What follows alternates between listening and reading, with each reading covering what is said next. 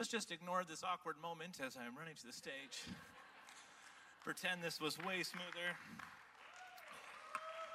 Amen, amen, amen. Wow. I noticed right as my video started that my batteries were dead. Praise the Lord for dead batteries. Well, ladies and gentlemen, welcome to church. Glad that you're here. I am here. We're all here. So let's do this. It's going to be great. I uh, went, uh, had a week off, and so I did some fishing although we didn't catch anything, so I technically went for a boat ride, and so that was great. Um, and then I took uh, a few days hunting, and I also caught nothing, so I kind of went for a hike. And so I went some, for some hikes, but uh, it's good to be back. Uh, I was able to bring my kids with me hunting, and there's something to be said about teaching your daughter to shoot a gun, because now she's ready to date boys, and so now we're good. And so all is well. I've done my duty as a dad, and we're laughing. Um, we're jumping into a series. We're on week two, and uh, we're looking at um, wonder and majesty. And in this particular series, what we're doing is Pastor Andy and I were walking through Isaiah and the book of Isaiah. No, not the book, a verse, a verse in Isaiah. Isaiah chapter 9, verse 6, and specifically highlighting four of the names of Jesus Wonderful Counselor, Mighty God, Everlasting Father, and Prince of Peace. And this morning, I want to talk to you about this concept, this idea of Jesus being this mighty God. And how does that actually impact our day to day life? Because sometimes when it comes to prayer and when it comes to Christianity, and if I'm going to be honest, when it comes to Christmas, sometimes we can get just so busy doing the Christian thing. We can just get so busy just doing the holiday stuff that we forget that this is all about a mighty God who wants to do something substantial both in your life and through your life. Christmas is an interesting time of year. Churches, we use this as an opportunity to let people know what we are all about. And so, if you have a church sign in your church building, people would typically use this as an opportunity to highlight certain messages to, to let the community know that we exist. And so I've gathered a number of different church signs, and I want to go over some of these with you because some of them are awesome, some of them are horrendous, but they are good. They are good. The first one, maybe you've seen this one before. He is the reason for the season. This is great. This is actually good, good, good, good theology. This is awesome. This is a good thing for us to all know. Jesus, He's the reason for the season. Amen. Number two, wise men still seek Him. That's clever. We like that one. Good job, Christian creativity. Um, number three, here we go. This is a great one. Are you a part of the in crowd or a part of the stable few? I'm telling you, Christians, we, we've got the market on, on creativity here. So it's awesome. It's awesome. Um, Christmas is about his presence, not your presence. Great reminder. Children, keep that in mind. I, I just prayed for you this year instead of giving you a gift. You're welcome. uh, number five, the manger, the original king sized bed.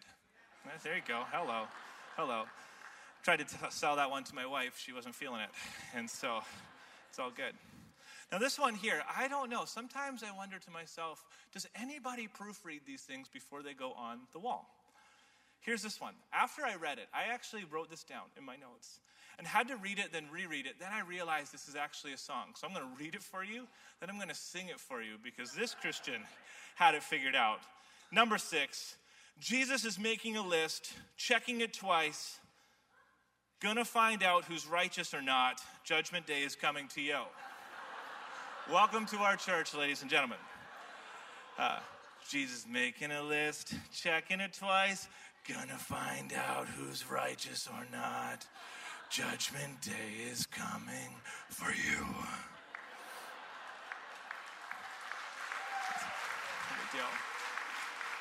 That's, um, that's what I sing to my children every night when I tuck them into bed pastor kid problems. No big deal. Uh, this one is an awesome one. Santa Claus never died for your, never died for anyone. it's like, wow, interesting, you weirdo. Uh, verse 8, one of my favorites keep Christ in Christmas. Come on, is isn't that so good? Keep Christ in Christmas. Now, I remember, I remember when I first became a Christian. And uh, I wrote a Christmas card. And I didn't realize that I just did the cardinal Christian sin when it comes to Christmas. But I wrote Merry Xmas on a Christmas card and gave it to somebody. And they came back to inform me, excuse me, Adam, don't take Christ out of Christmas. And I thought, oh my goodness, I'm, so sorry. I didn't realize I did this. To which I later accidentally said the words happy holidays which you would have thought I said, Good afternoon, happy birthday, Lucifer, because they, they, they were not pleased with what I had just said. I didn't realize what it was that I was saying. You got to keep Christ in Christmas. And uh, we laugh at that. And I just think back to sometimes, like, what does that thought even mean? Keep Christ in Christmas. Like, it, it, it can't just be about semantics. Like, like, what does it actually mean if we think about it? And is Christ a part of our Christmas? And what does that look like? And I was, and I was rummaging through Instagram, and I saw a, a meme. Now, a meme is basically the equivalent to the modern day church sign. and, I, and I read this Christian meme that said this and it kind of encapsulated this keep Christ in Christmas, but a, from a whole nother perspective. And it said these words So, want to keep Christ in Christmas? Feed the hungry, comfort the afflicted, love the outcast, forgive the wrongdoer, and inspire the hopeless. Do you want to see a mighty God move and make a difference in your life this year? Let's try some of these. Let's try this tactic. And so this morning, what I want to do is I want to unpack this thought for you. What would it look like for us as individuals to, to allow the mighty God to, to, to work through our lives? Because sometimes when we get the idea of mighty God, we assume he only works in these miraculous, supernatural kind of ways. But there's a very practical, very tangible way to minister to people, a very practical, very tangible way to reflect the heart of Christ this Christmas season. And I want to walk through these with you. So if you have your Bibles with you, turn with me to Proverbs chapter 14, verse 31. I'm going to read a lot of scripture today, so if you got your pen, give it a shake because we're going to go. This is going to be good. If you don't have a pen, steal one from your neighbor beside you. We'll pray for you later. Just kidding, we don't steal here. Proverbs chapter 14, verse 31 says this Five ways to keep Christ in Christmas. Number one, feed the hungry. Verse 31 those who oppress the poor insult their maker, but helping the poor honors him. Now, this is an interesting verse that at first glance we can just kind of read over and throw it in the social justice category for those who, who volunteer down the road. But if you think about what this is saying as it relates to our relationship with God, what it's communicating is that there is a direct correlation between the way we help the poor and our personal relationship with God. If you oppress the poor, you insult the Maker. If you help the poor, it honors him. It honors God, honors his name. Flip with me to Proverbs chapter 21. Let's look a little deeper into this. Proverbs 21, verse 13 says, Those who shut their ears to the cries of the poor will be ignored by their own or in their own time of need. So we just read a verse that implied that there's a direct correlation between helping the poor and our relationship with God. But this one shows that there's a correlation between our helping the poor and God's relationship with us. Those who shut their ears to the cries of the poor will be ignored in their time of need. It's an interesting thought. If you flip all the way to the back of your Bible in 1 John chapter 3 verse 17 says these words If someone has enough money to live well and sees a brother or sister in need, but shows no compassion, how can God's love be in that person? See, see, it's easy to, to just assume that these are all kind of social justice verses. The feeding the hungry is all about social justice. But the truth is, feeding the hungry is an overlooked and fundamental component of the Christian faith. It's not just meant for do gooders and other people to make a difference, it's actually written into our text. None of these, none of these verses are my own thoughts, my own ideas, trying to, trying to weave these in here to make you be more, more, more um, generous at, at Christmas time. These are written to our scriptures, our Bible that we're reading right now. It's implying that, hey, hey, hey, people, humans, Christian believers in 2019, it's important that we also feed the hungry. And important not just for, for their sake, but important for, for our sake. I mean, if we look at Matthew chapter 25, in Matthew chapter 25, it says these words. And this is an interesting story because this is the story of, this is Jesus talking. And it's called the final judgment. It's a story where he's talking about how the shepherd's going to come and separate the, the, the sheep and the goats. The king will say, verse 34, then the king will say to those on his right, Come, you who are blessed by my Father, inherit the kingdom prepared for you from the creation of the world. For I was hungry, and you fed me. This is Jesus talking. Verse 37 all these people, they, they start piping in. They start to reply. They say, Whoa, whoa, whoa, whoa, whoa, whoa, hold on.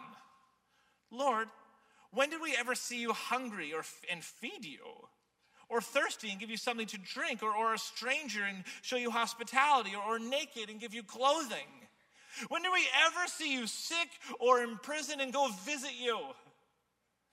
And the king will say, I tell you the truth. When you did it to one of the least of these, my brothers and sisters, you were doing it for me. So it is to say, if you want to keep Christ in Christmas, we need to learn to feed the hungry. It is to say, if we're going to be even a little bit more personal, if you want to keep Christ in the word Christian, we need to learn to feed the hungry. And I don't know what that means for you. I can tell you right now, I'm so proud of the fact and thankful for those in this church who volunteer for our street breakfast that we offer here um, at the church. It's awesome and amazing ministry. I'm so thankful for the, the volunteers and the people. Yes, yeah, let's, let's hear it for them. It's amazing.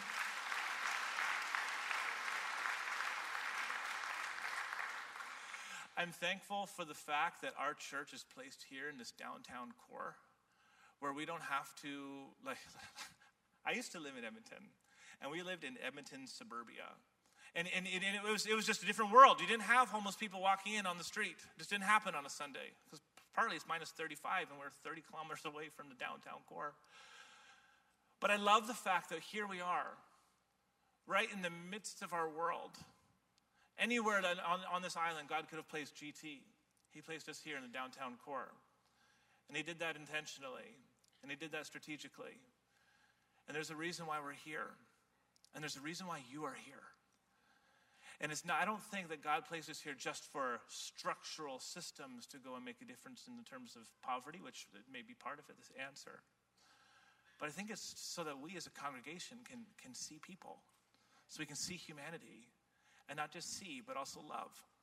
Not just love, but also respond, so that we can be the difference we want to see in this world. So that's number one. But number two is comfort the afflicted. If you have a Bible, turn with me to Second Corinthians. See, way over here in Second Corinthians, uh, the author starts off in chapter 1, verse 3, with a, with a powerful statement. He says, All praise to God, the Father of our Lord Jesus Christ. God is our merciful Father and the source of all comfort. Friends, people can't find lasting comfort apart from Jesus Christ. It just doesn't exist. Stuff, sex, success, these things only last for a while. But that lasting comfort is only found in a personal relationship with Jesus. Last night, I, Shandy and I we were at her uh, work Christmas party, and we're sitting around this table. And uh, I'm always a little bit nervous to let people know that I'm a pastor because it really changes the conversation.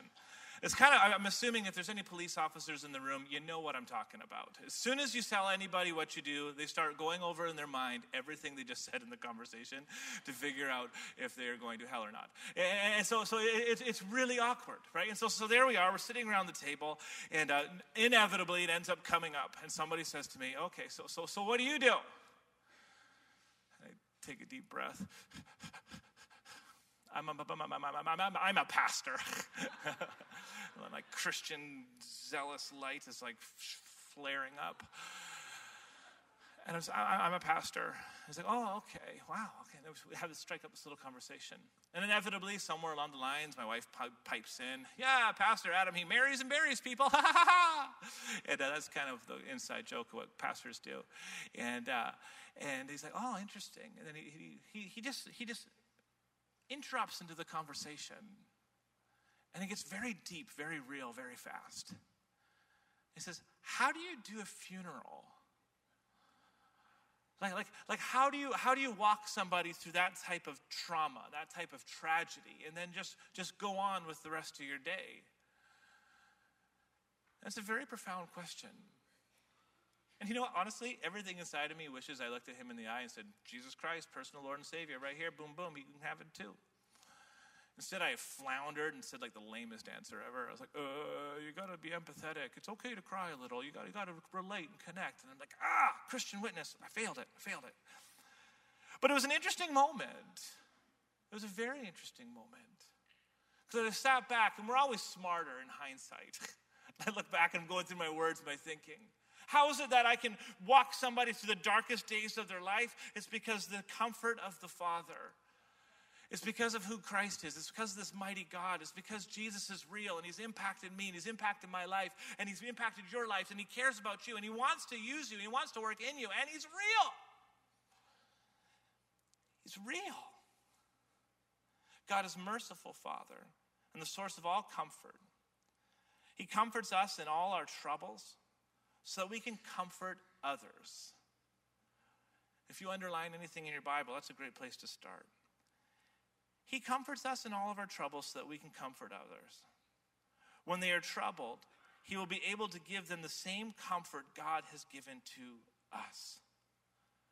We are comforted so that we can comfort others.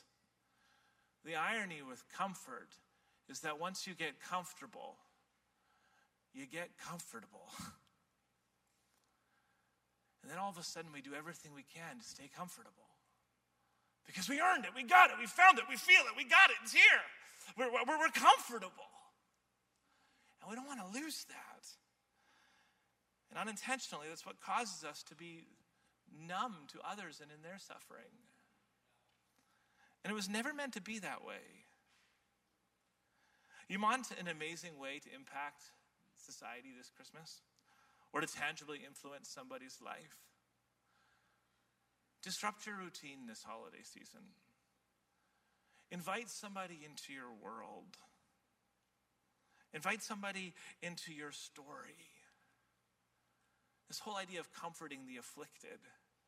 See, part of the problem is we don't really even know what afflicted means. We're Christians, and so we turn, throw around Christian words sometimes. And sometimes I'm thinking to myself, like, what, are, what, are, what am I even saying? like, we're the only people in the world who, instead of saying blessed, say blessed. right? We're weird sometimes. And sometimes we just we just recite these words and we don't really think about what affliction means. But to be afflicted means to be troubled or, or, or full of pain or, or sickness. Or, or fearful or weary or tired or burnt out or stressed out or struggling or hurting or heavy hearted or down and out. And at Christmas, it's so easy to pretend that those aren't part of our world because we want to be joyful and merry and happy and hopeful. But the truth is, there's a lot of people in our world who are going through it.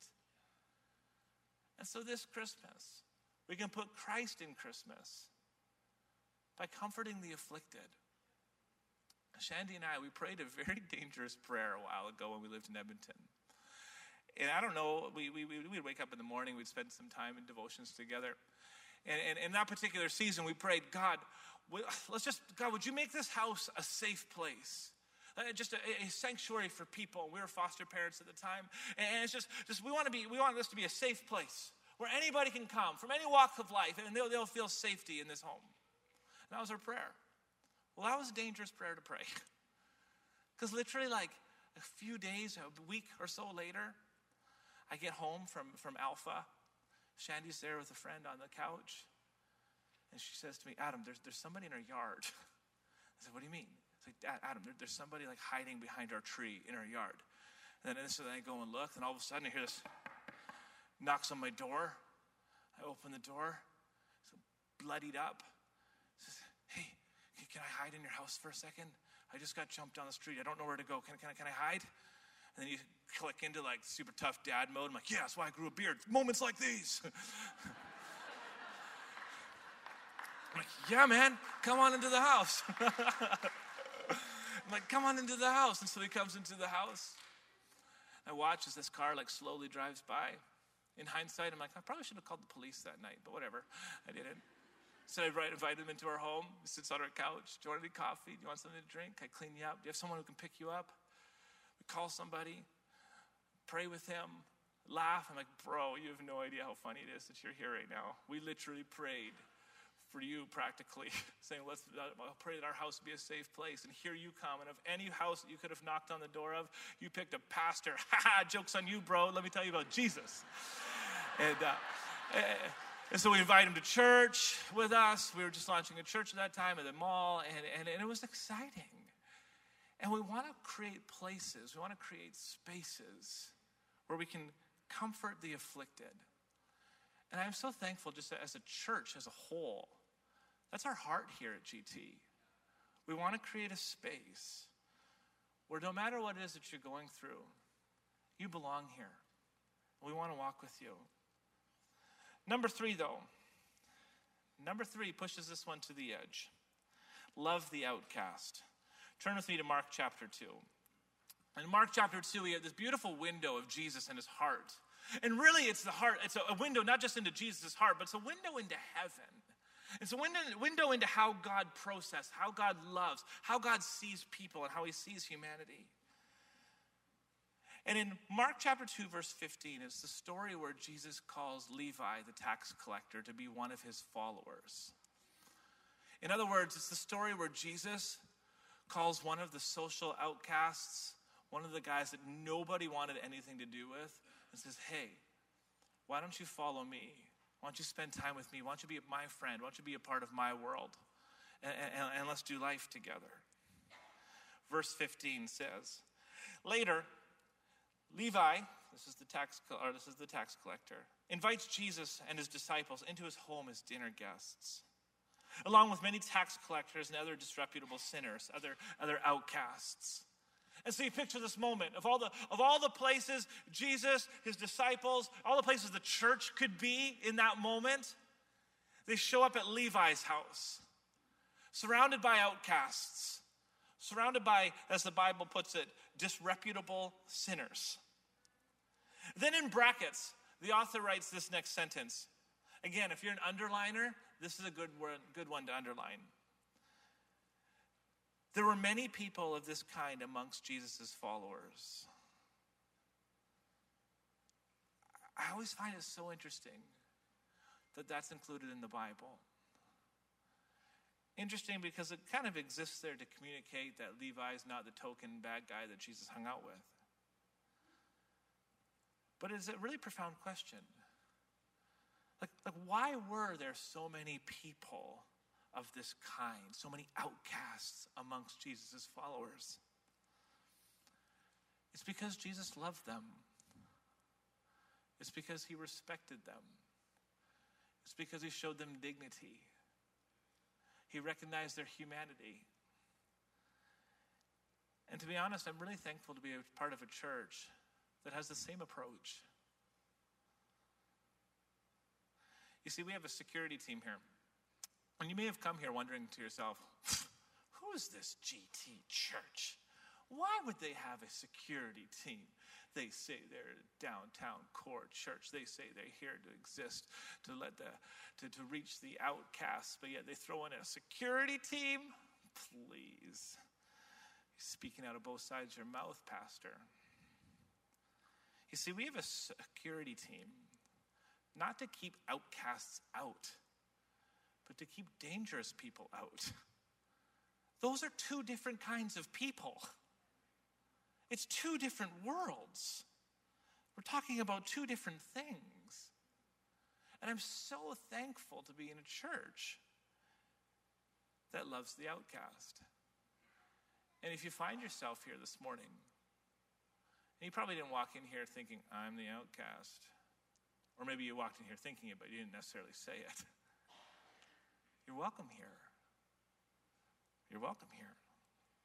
Verse 16. Of course, somebody pipes in, which is totally how it works when religious people are involved. Verse 16. But when the teachers of religious law, who were Pharisees, saw him eating with the tax collectors and the sinners, they asked the disciples, uh, why, why, why, why does he eat with such scum? Excuse me, sir.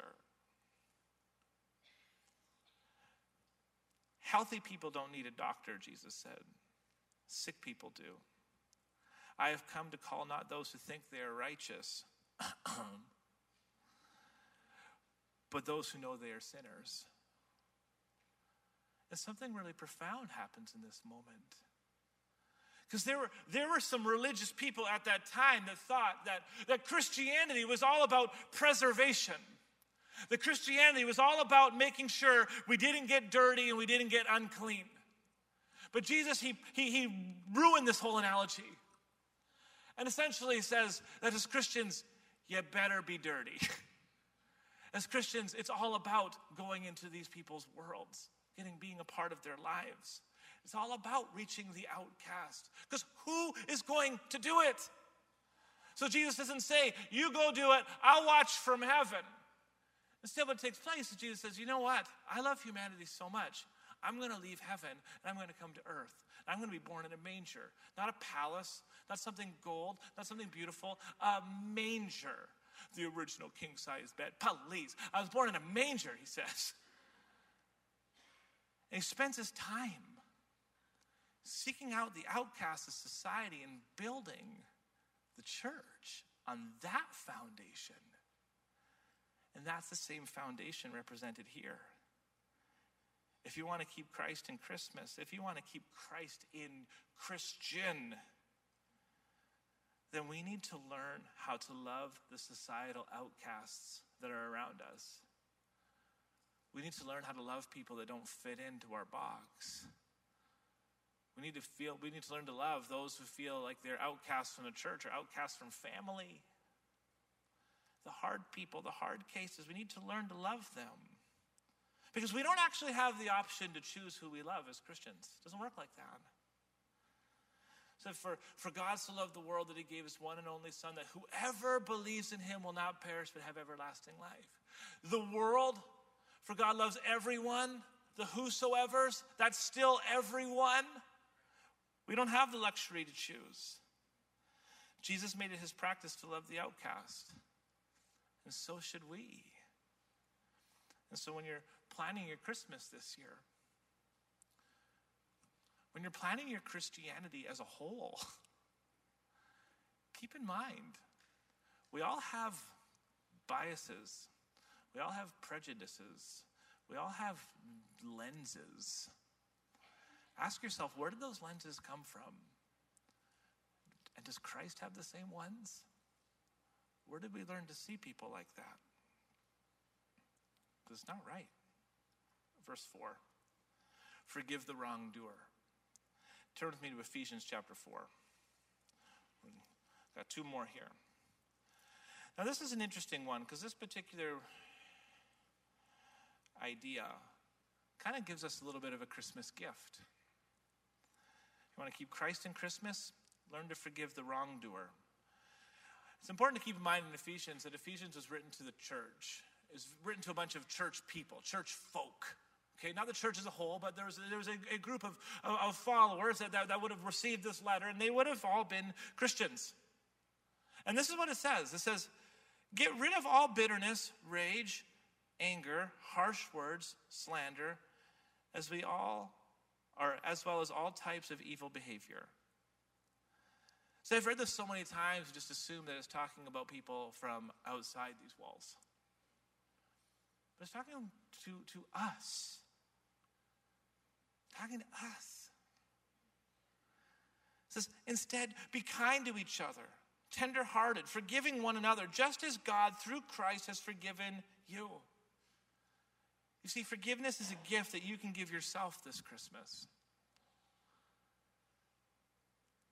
It's so easy for us to allow hurts to become a part of our identity. It's so easy for us to, to, to allow bitterness to kind of creep into our hearts. Where all of a sudden we start to get a little bit skeptical, a little bit more cynical, we're, we're a little bit more, we're a little bit more jagged. We're angry. We're, we're maybe we wouldn't call ourselves harsh, but we respond harshly. It's almost uncharacteristically so. Whereas at one point we, were, we, were, we felt like we were fun loving and exciting, then all of a sudden we're, we're, we're, we're shorter with our words, slanderous with our words. And then what happens here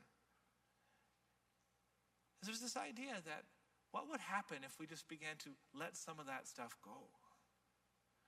You, you, you don't get a badge of honor for holding these things close to your heart. You don't get man points. Jesus isn't like, wow, well done. You bore it all.